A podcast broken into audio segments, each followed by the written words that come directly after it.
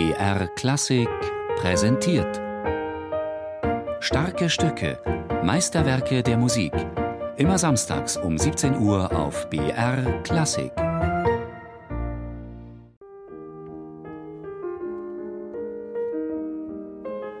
Ein Klavier und vier Bläser. Im Jahr 1784, als Mozart sein Klavierquintett komponiert, gehören sie verschiedenen Welten an. Das Klavier brilliert bei musikalischen Akademien als Soloinstrument mit Konzerten oder Sonaten. Die vier Bläser, genauer Oboe, Klarinette, Horn und Fagott, bilden, paarweise verdoppelt als Bläseroktett, die klassische Besetzung einer Harmoniemusik, liefern leichte musikalische Kost für Gartenkonzerte oder Feste.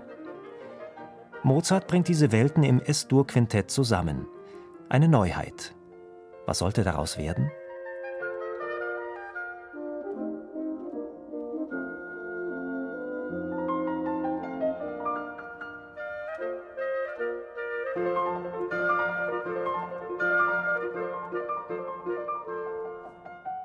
Es ist eindeutig von der pianistischen Seite her gesehen ein Klavierkonzert. Die Pianisten sagen alle, es ist mindestens so schwer wie jedes Klavierkonzert von Mozart.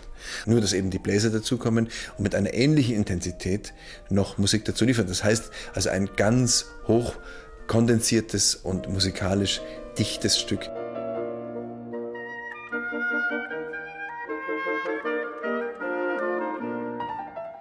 Der Oboist Hans-Jörg Schellenberger sieht viele Parallelen zu Mozarts Klavierkonzerten. Die Form zum Beispiel entspricht auch dem typischen Solokonzert. Ein Sonatenhauptsatz als Eröffnung, ein sangliches Laghetto und dann als Rausschmeißer ein Rondo. Doch diese Nähe zu den Konzerten heißt längst nicht, dass das Klavier immer die Nase vorn hat und die Bläser als Miniorchester nur begleiten. Im Gegenteil, betont Schellenberger. Ich sehe meine Rolle als einen unmittelbaren Partner auf gleicher Augenhöhe, musikalisch gesehen. Aber der Pianist hat einen sehr anspruchsvollen Part, rein technisch gesehen, rein pianistisch gesehen. Und es ist ja für mich auf der anderen Seite auch so, dass in den Klavierkonzerten, vor allem in den späteren oder ab den mittleren, die Bläser ja eine ganz herausgehobene Rolle spielen.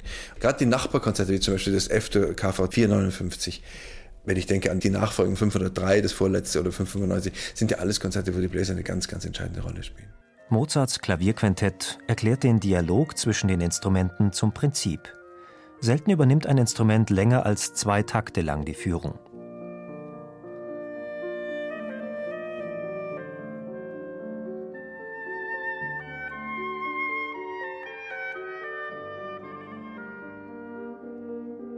Einfach das unglaublich dichte Musizieren im kammermusikalischen Sinne, im Sinne des sich gegenseitig Zuspielens, Abnehmens, was so zwischen den Bläsern, zwischen dem Klavier unentwegt an Gespräch stattfindet, also an Hinspielen, Übernehmen, Zurückspielen, wieder übernehmen, anders weitergeben. Das sind einfach ganz, ganz große Momente und das ist einfach genial. Dazu kommt, dass dieses Stück besonders in sich eine unglaublich geschlossene Sprache hat. Vier Bläser und ein Klavier. Mozart bringt zwei Welten zusammen und schafft einen kammermusikalischen Kosmos, in dem jedes Instrument seinen besonderen Charakter ausspielen kann.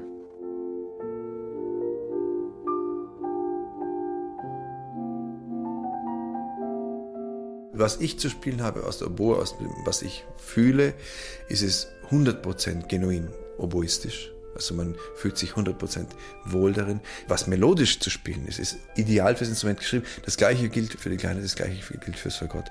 Und auch für das Horn empfinde ich ganz ausgeprägt. Die Instrumente sind ideal eingesetzt. Das ist ja gerade Mozarts große Stärke, dass er ein so traumwanderisch sicheres Empfinden hat, was die Instrumente optimal zum Klingen bringt.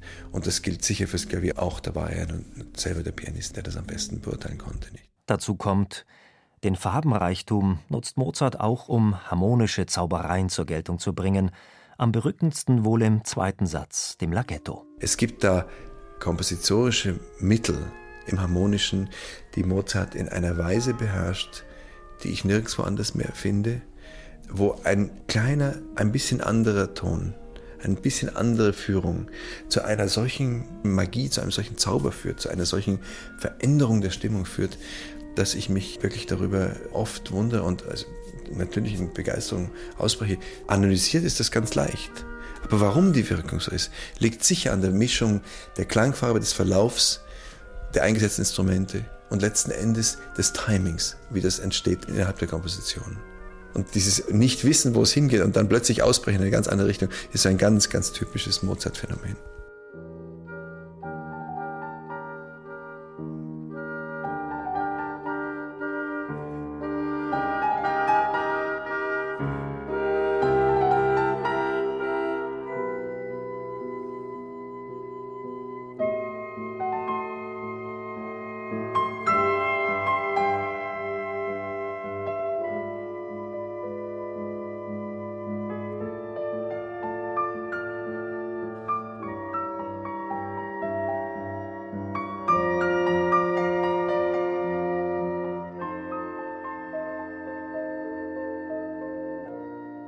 Mit seinem Quintett für Klavier und Bläser als Besetzung hat Mozart wenige Nachahmer gefunden. Beethoven schrieb in seinen jungen Jahren ein Klavierquintett und lehnte sich eng an Mozart an. Auch Komponisten wie Ignaz Pleil, Franz Danzi oder Heinrich von Herzogenberg versuchten sich in dieser Gattung, aber wirklich etabliert hat sie sich nicht.